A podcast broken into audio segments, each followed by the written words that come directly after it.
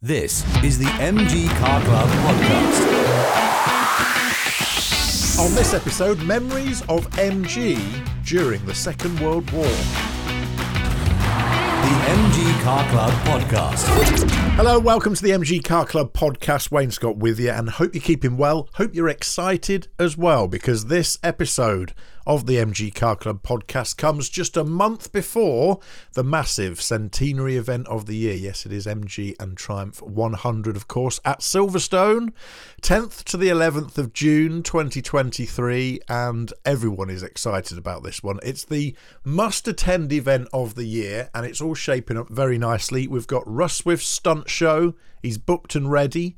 Two three quarters of an hour slots for him in the live arena both days at the event. We've got all the live arena stuff as well, presented by myself, meeting you, the listeners, and all of your cars in the MG Car Club.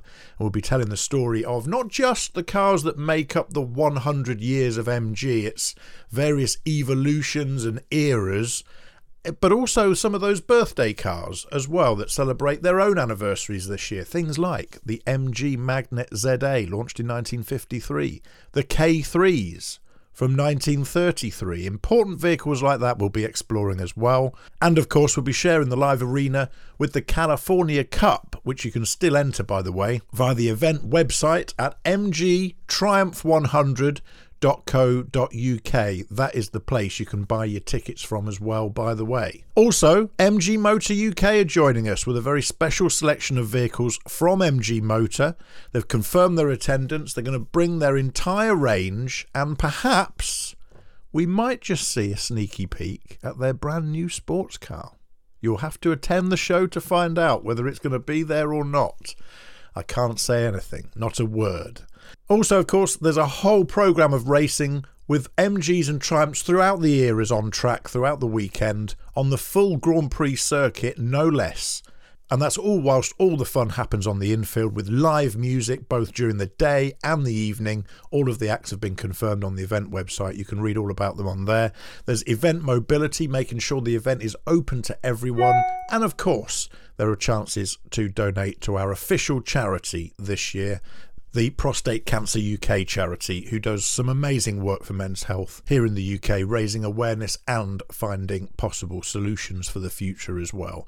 All the information you need on MG and Triumph 100 is on the event website at mgtriumph100.co.uk. Go there and book your tickets as well. And if you're an MG Car Club member listening to this, don't forget, don't pay full price for your tickets. It's really easy to get your members discount. All you have to do when you go onto the website and buy your tickets is make sure in the little promo code box that you put your membership number in there and click the apply button, and you'll notice that all the prices underneath change. And then you can book your tickets enjoying the full members discount. You can book all your camping through the same bit as well, also pay your entry fees to the California Cup. It's just a month away from recording this in 2023. It is MG and Triumph 100 at Silverstone, 10th to the 11th of June 2023. Get your tickets now. mgtriumph100.co.uk. And of course, I mentioned the brand new sports car from MG. It's been a long time in the coming. It's their first all new sports car since the MGF launched in the 1990s. It is the MG Cyberster. We've been talking about it for years. We've seen various different prototypes. It's been finally unveiled at the Shanghai Motor Show. We got some pictures of it here in the UK as well when the MG Car Club were asked to supply an MGB for the launch photo shoot, which took place in Oxfordshire. There's also been a launch held for the press in Marylebone in London, in the design studios there. Carl Gotham, who leads those design studios and leads the British team that designed the MG Cyberster, have done a fantastic video, and you can see that on the MG Car Club news pages. Just go to mgcc.co.uk forward slash news, and you can see the images, see the video, and read all about the Cyberster on there. Also, over on the shop, shop.mgcc.co.uk, a full range of clothing has been launched to celebrate the centenary year that happens across both 2023 and 2024. Of course, 2023 celebrating 100 years since Cecil Kimber's first Morris special, Old Number One, and of course, MG Motor celebrating at the beginning of their MG brand in 2024, marking 100 years of that as well. Gives us an opportunity to celebrate over two years instead of one, and so there's plenty of opportunity to use and enjoy all of that merchandise and clothing that you can currently find on the shop at shop.mgcc.co.uk. T shirts, polos, hoodies, key rings, plaques, the lot. It's all on there for you. Many of those items as well, limited edition, so don't miss out. Make sure you get your stuff. Have a look online now, and you can find links to the shop and all of the information you need via, of course, the club website at mgcc.co.uk. I'm looking forward to seeing you all at Silverstone, lining the arena for all of the amazing interviews that we're looking forward to throughout the weekend. Looking forward to telling the story of not just MG but Triumph as well during the weekend and meeting all of you lot face to face. And now onwards to this episode of the MG Car Club podcast, and it's a very special interview. It's the last of our interviews recorded at the MG Abingdon Workers Reunion that was held at Kimber House in Oxfordshire, the headquarters, of course, of the MG Car Club in Abingdon, at the tail end of last year. And it happens every year where we get all of the workers together and just let them have a fantastic day remembering their time at MG. And this interview is unique. It's an amazing insight into the MG factory at Abingdon during the Second World War, and one of the few people that was able to remember those days and tell us about what it was like working there in the factory during wartime and producing components for the Tempest aircraft, of course.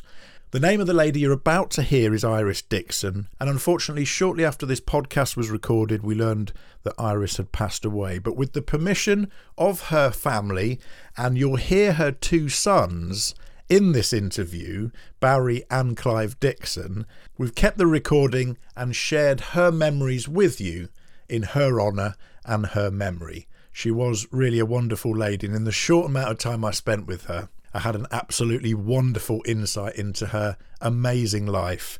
And as you'll hear, she's incredibly proud of her two sons, who are very much a part of MG history themselves as well. And Barry started as a T boy, worked on the MG midget line, has got some fantastic memories. Clive also worked at the factory, but left MG to go and be a famous drummer for Frank Ifield. It's true, you'll hear all about that in this interview.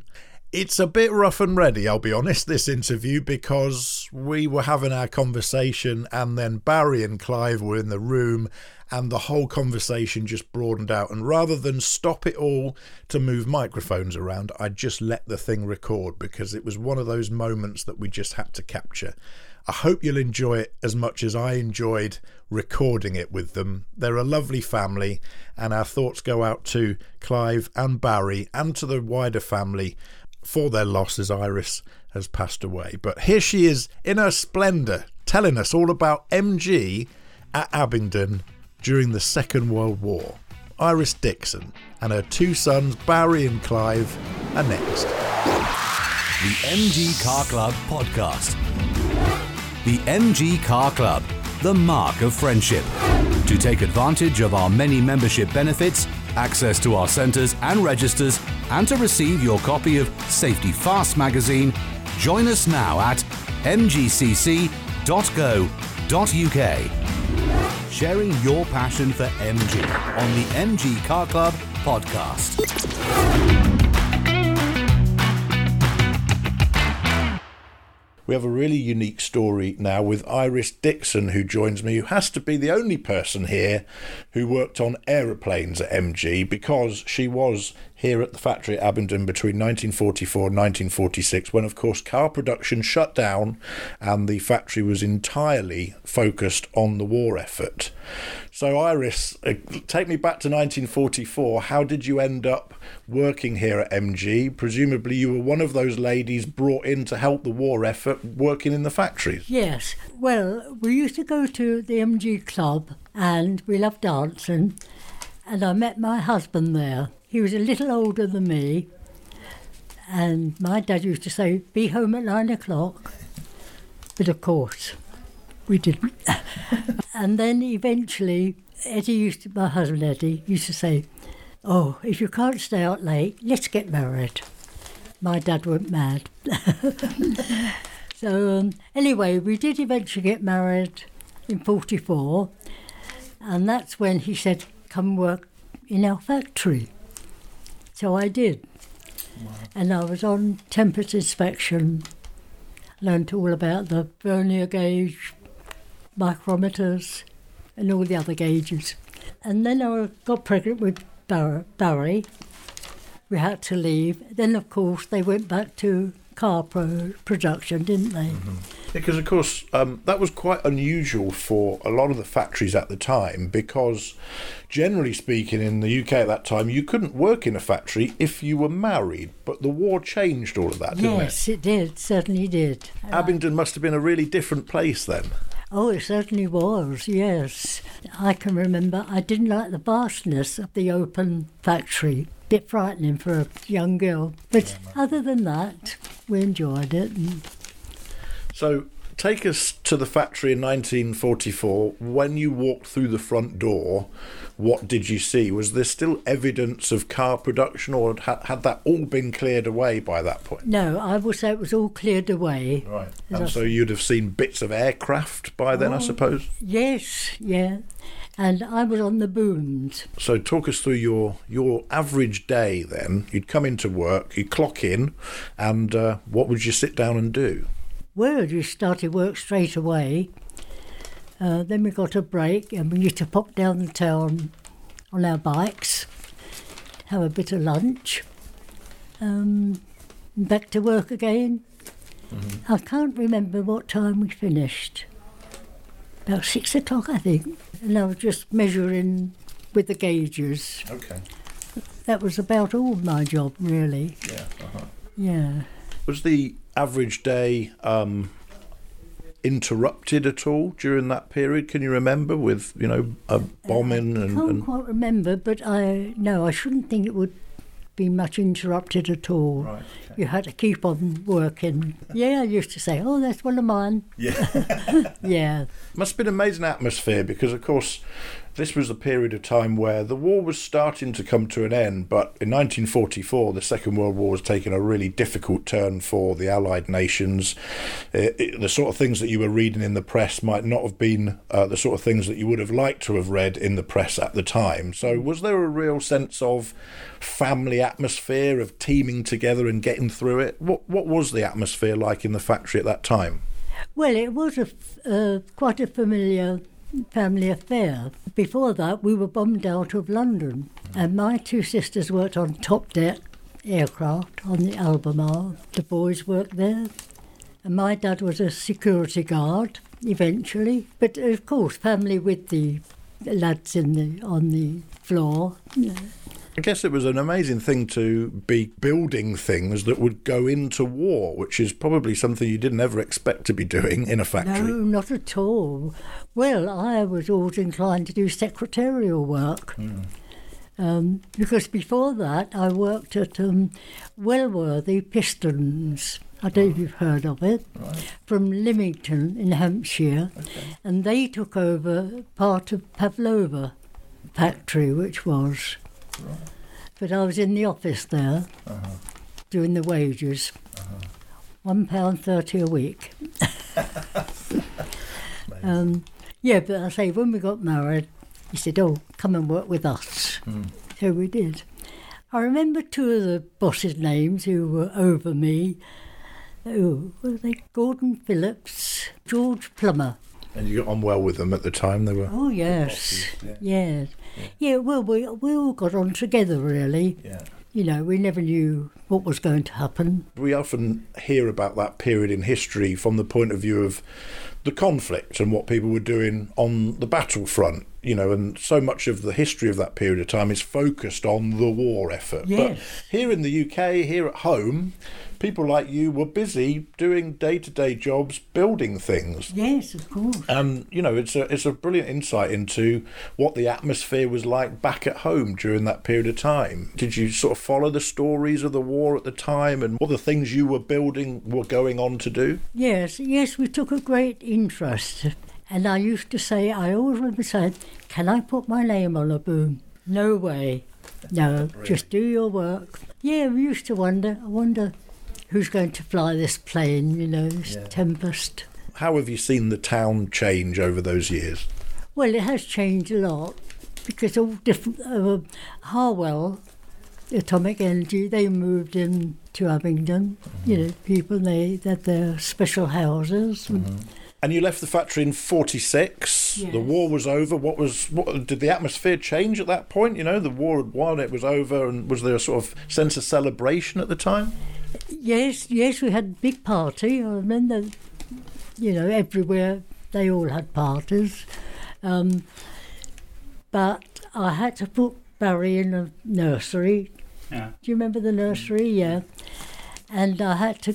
There was an old cinema in Stert Street at that time, and the Pioneer Corps took it over, and we were buffing or doing soldiers' mess tins. Okay. So I had to go and work there right till about five o'clock at night.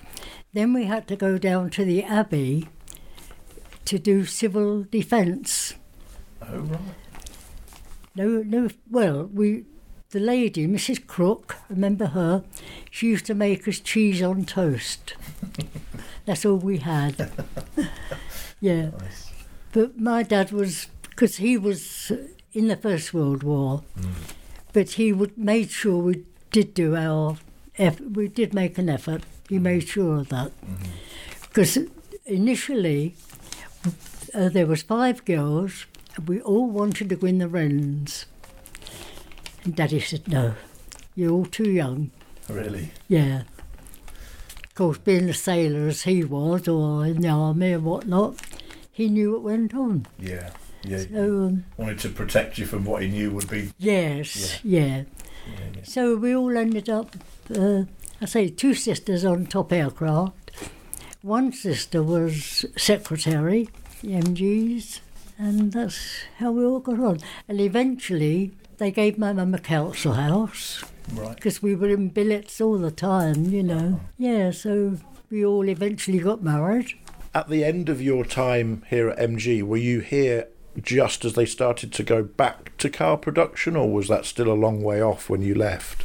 Oh, a long way off. Right. Yes. Well, as far as I know, I, yeah. Where did you go from there? Uh, well, looking after Looking after these two. these two, I suppose. Yeah. Born 1946 Yeah. when you were born. born the year you you left MG's. That's it. Yeah. Yeah. Right. Yeah. Yeah. 1957. Yeah. Amazing then to come here and see where your mum worked. Uh, you know, there once would have been a busy factory here Oh, putting yeah, together pieces of aircraft. I aircraft. used to pick up my wages from that pay office there, which is still up. I was here from 76 to 76, 77, 78. I worked here. T Boy in 76. 77, 78, top deck, fitting the bumpers on the MGB. You know, and then Barry. I went in there as a, as a I just I was 14 years old, just turned 15, and I went straight in the factory. This is where everyone seems to begin. Everyone I've spoken to today all starts as a T boy, you know, and, and sort of progresses up from there. Yeah. Yeah. Then you were allowed to either go on the line or or go in the stores, whatever you wanted to do. You know, I started there in 1960, 61 something. Yeah. My dad was the foreman on the, on the lines, you know, and and I was on the midget line before it closed down, and the foreman on the line was my dad. Wow. So just as Iris was saying, it really is a family thing, isn't it, here at MG? Yeah. It was a family. Yeah. Yeah, it really was. Of course, Dad was a pianist, Right. And um, I used to sing a bit with the with the band. Um, and we used to tour the American bases, uh, Air Force bases. You know, entertained quite a bit. Uh, when we got married, going back, we were going to have the MG Club as our reception because we didn't have much food or drink. But it got burnt down, didn't it? What year? 44. 44. Yeah, when we got married. Yeah, of course. so the mayor of Abingdon said, I can't think who was mayor. Anyway, he said, as you've been entertaining, we will give you the bear room in the uh, Ro- Roysse's Roysse's room Well, was it? The bear- bear room Okay, right. in the arch Yeah. of the Abbey grounds. There, there's Yeah. a lovely buildings, lovely h- halls. Wow. yeah, we'll give you the bear room to have your reception. Amazing. Yes. so, what did I say? We didn't have much. No, mm. not a lot of food or drink. Mm. And I think another thing why that was because where Eddie, my husband, lodged, there they also had three army officers in there. Yeah, there was three officers. Captain him. Clark, I think Captain they put the word Morris, in, you know, Yeah. so, yeah. and of course they all came, didn't they? Yeah, Yeah. because you weren't. They didn't let them buildings out to people. The bare room. Oh no, And the and the quite private. quite private room. So to be given them for your wedding was good. Mm. Yeah, That's great. You know. So Oh, wedding, I, I had to borrow a dress. uh, we never had a honeymoon till later. Uh-huh. Well, many years later, Wow. you know.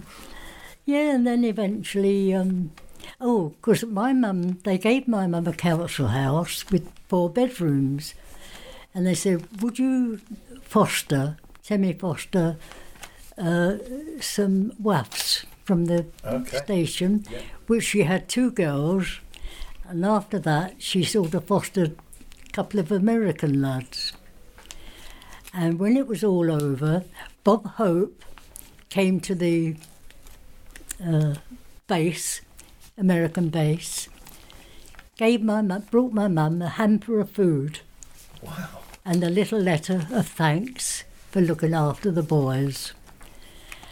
And my sister was quite fond of one of them, Walter. oh yeah. You remember Yeah. Walter? Well, I, I never met him, but I do.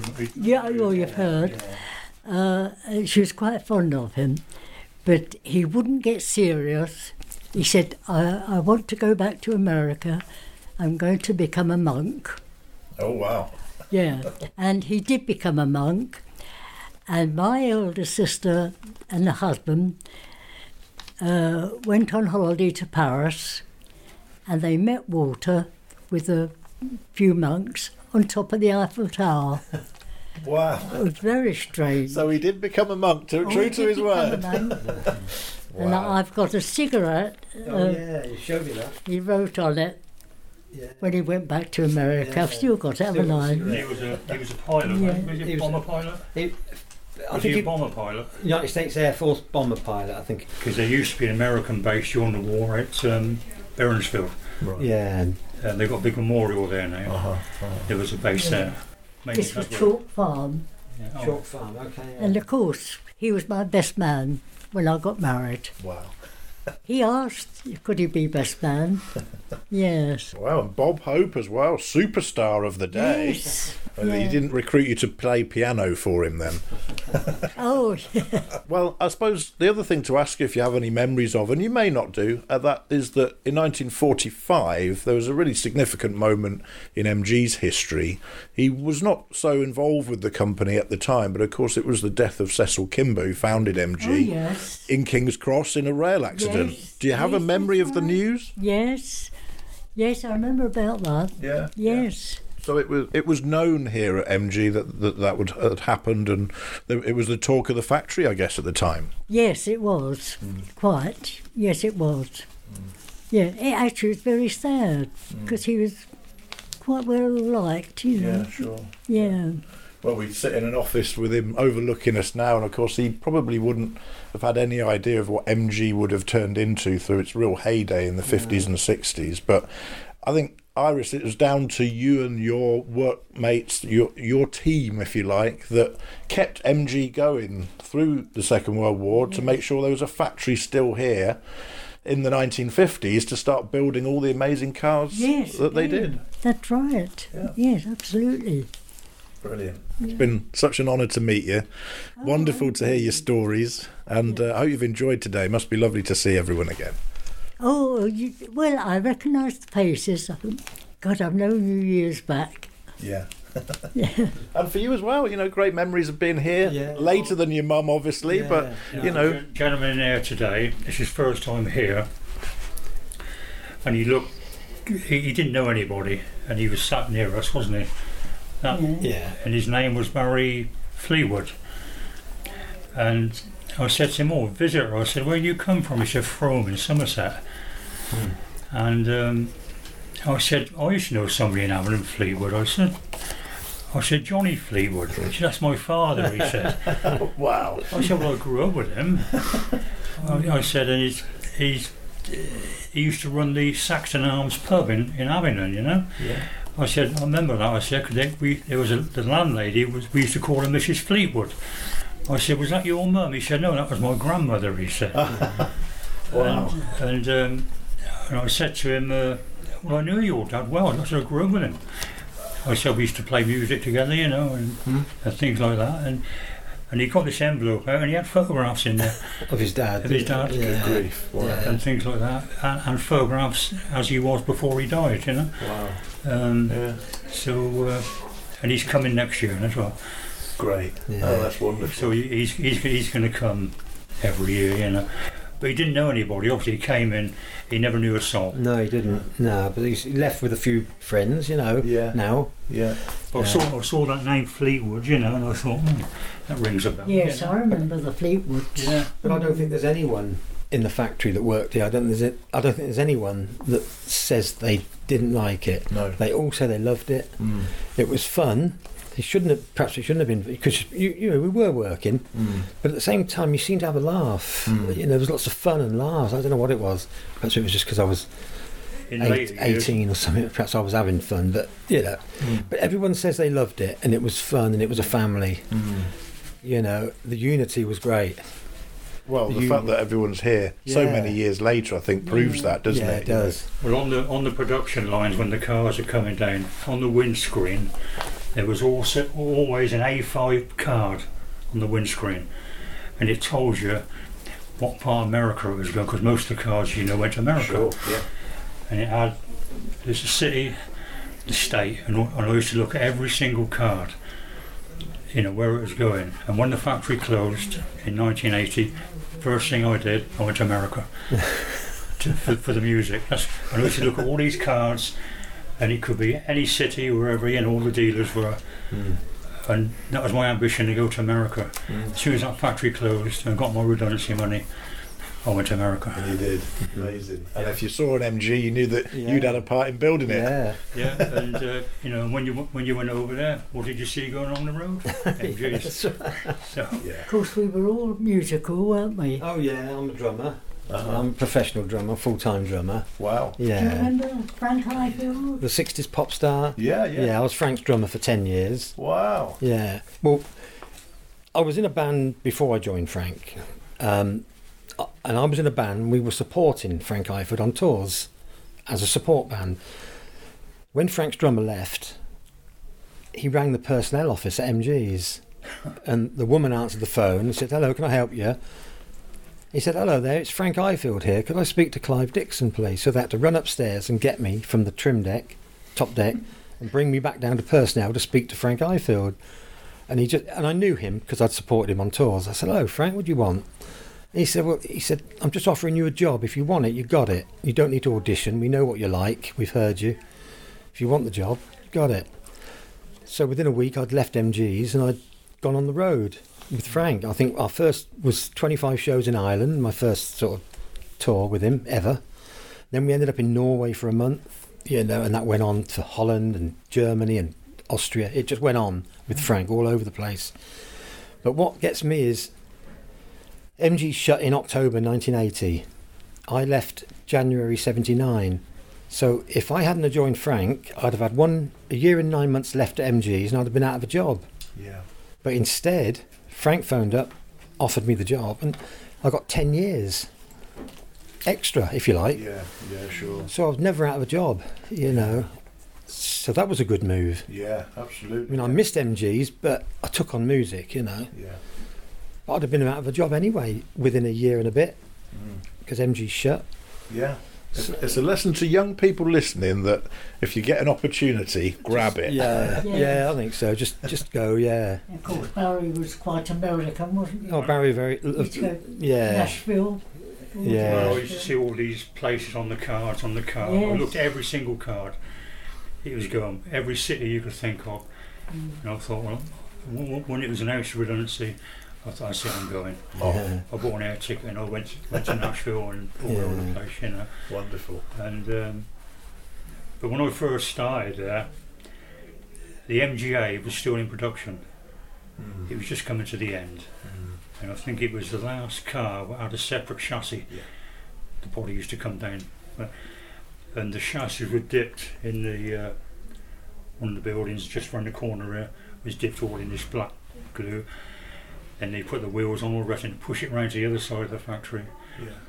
to drop the body on. They had the engine in there, and I had, to, I had a paintbrush, and I used to I had to top it, the uh, bits what it missing, you know. Wow. Uh, then I used to drop the body on because it had the wheels, the engine, the you know the back axle, and everything else. Mm-hmm. But then it then it finished, and the MGB came in in '62, I think. Mm-hmm. You know, so Yeah. Yeah.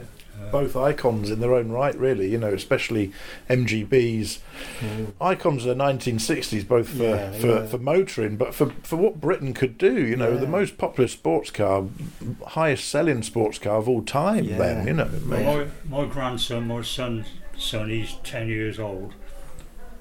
And when he came over a few weeks ago, whenever it was, he wanted to go up to the town hall yeah.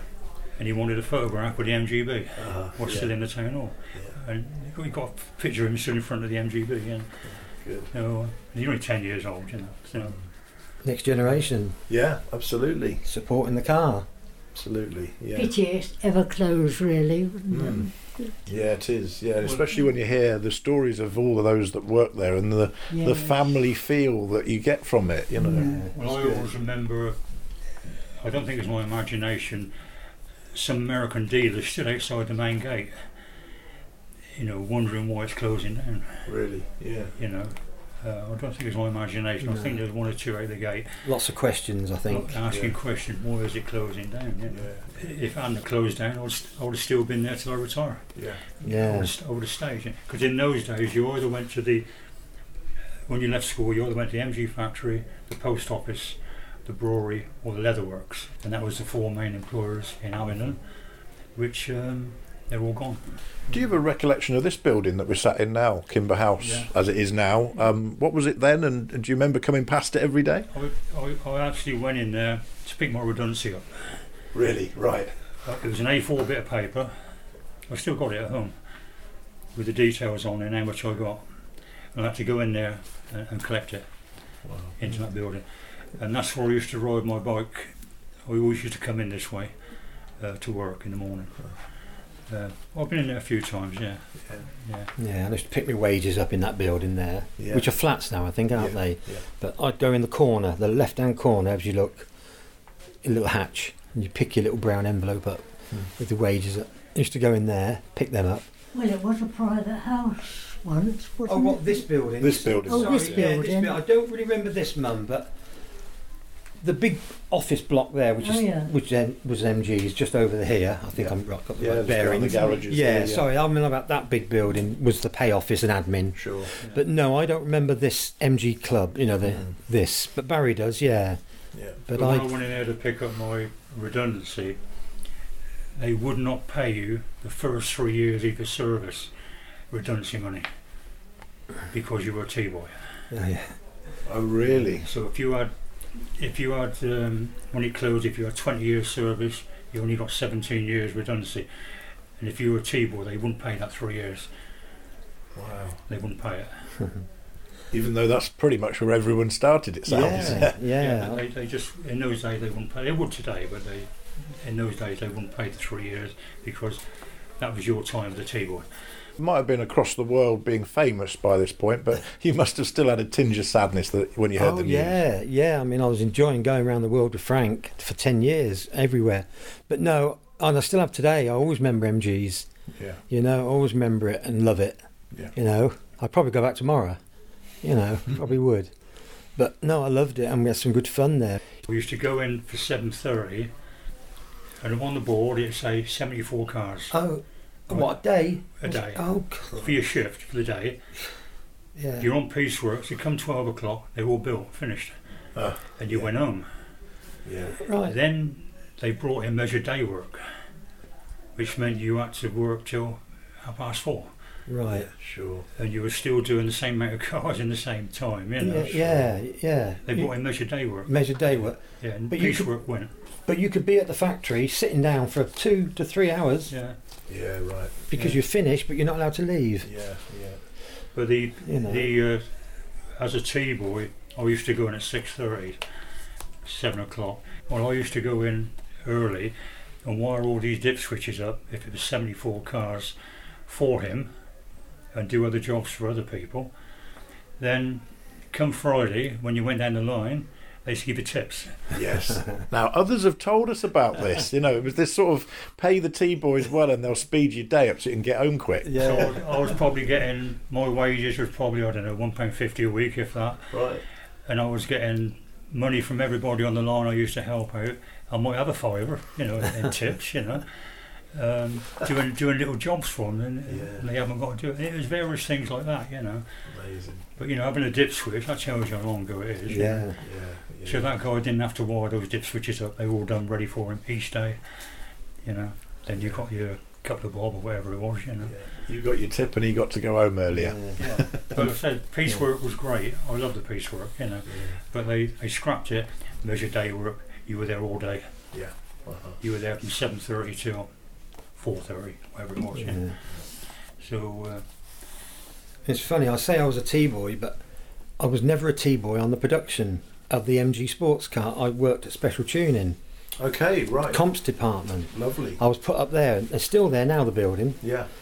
So I was T boy up there for all of 76 until I was put on production in 77. Right. So technically, I, I was never a T boy in the factory. Yeah. It was always in the uh, special tuning.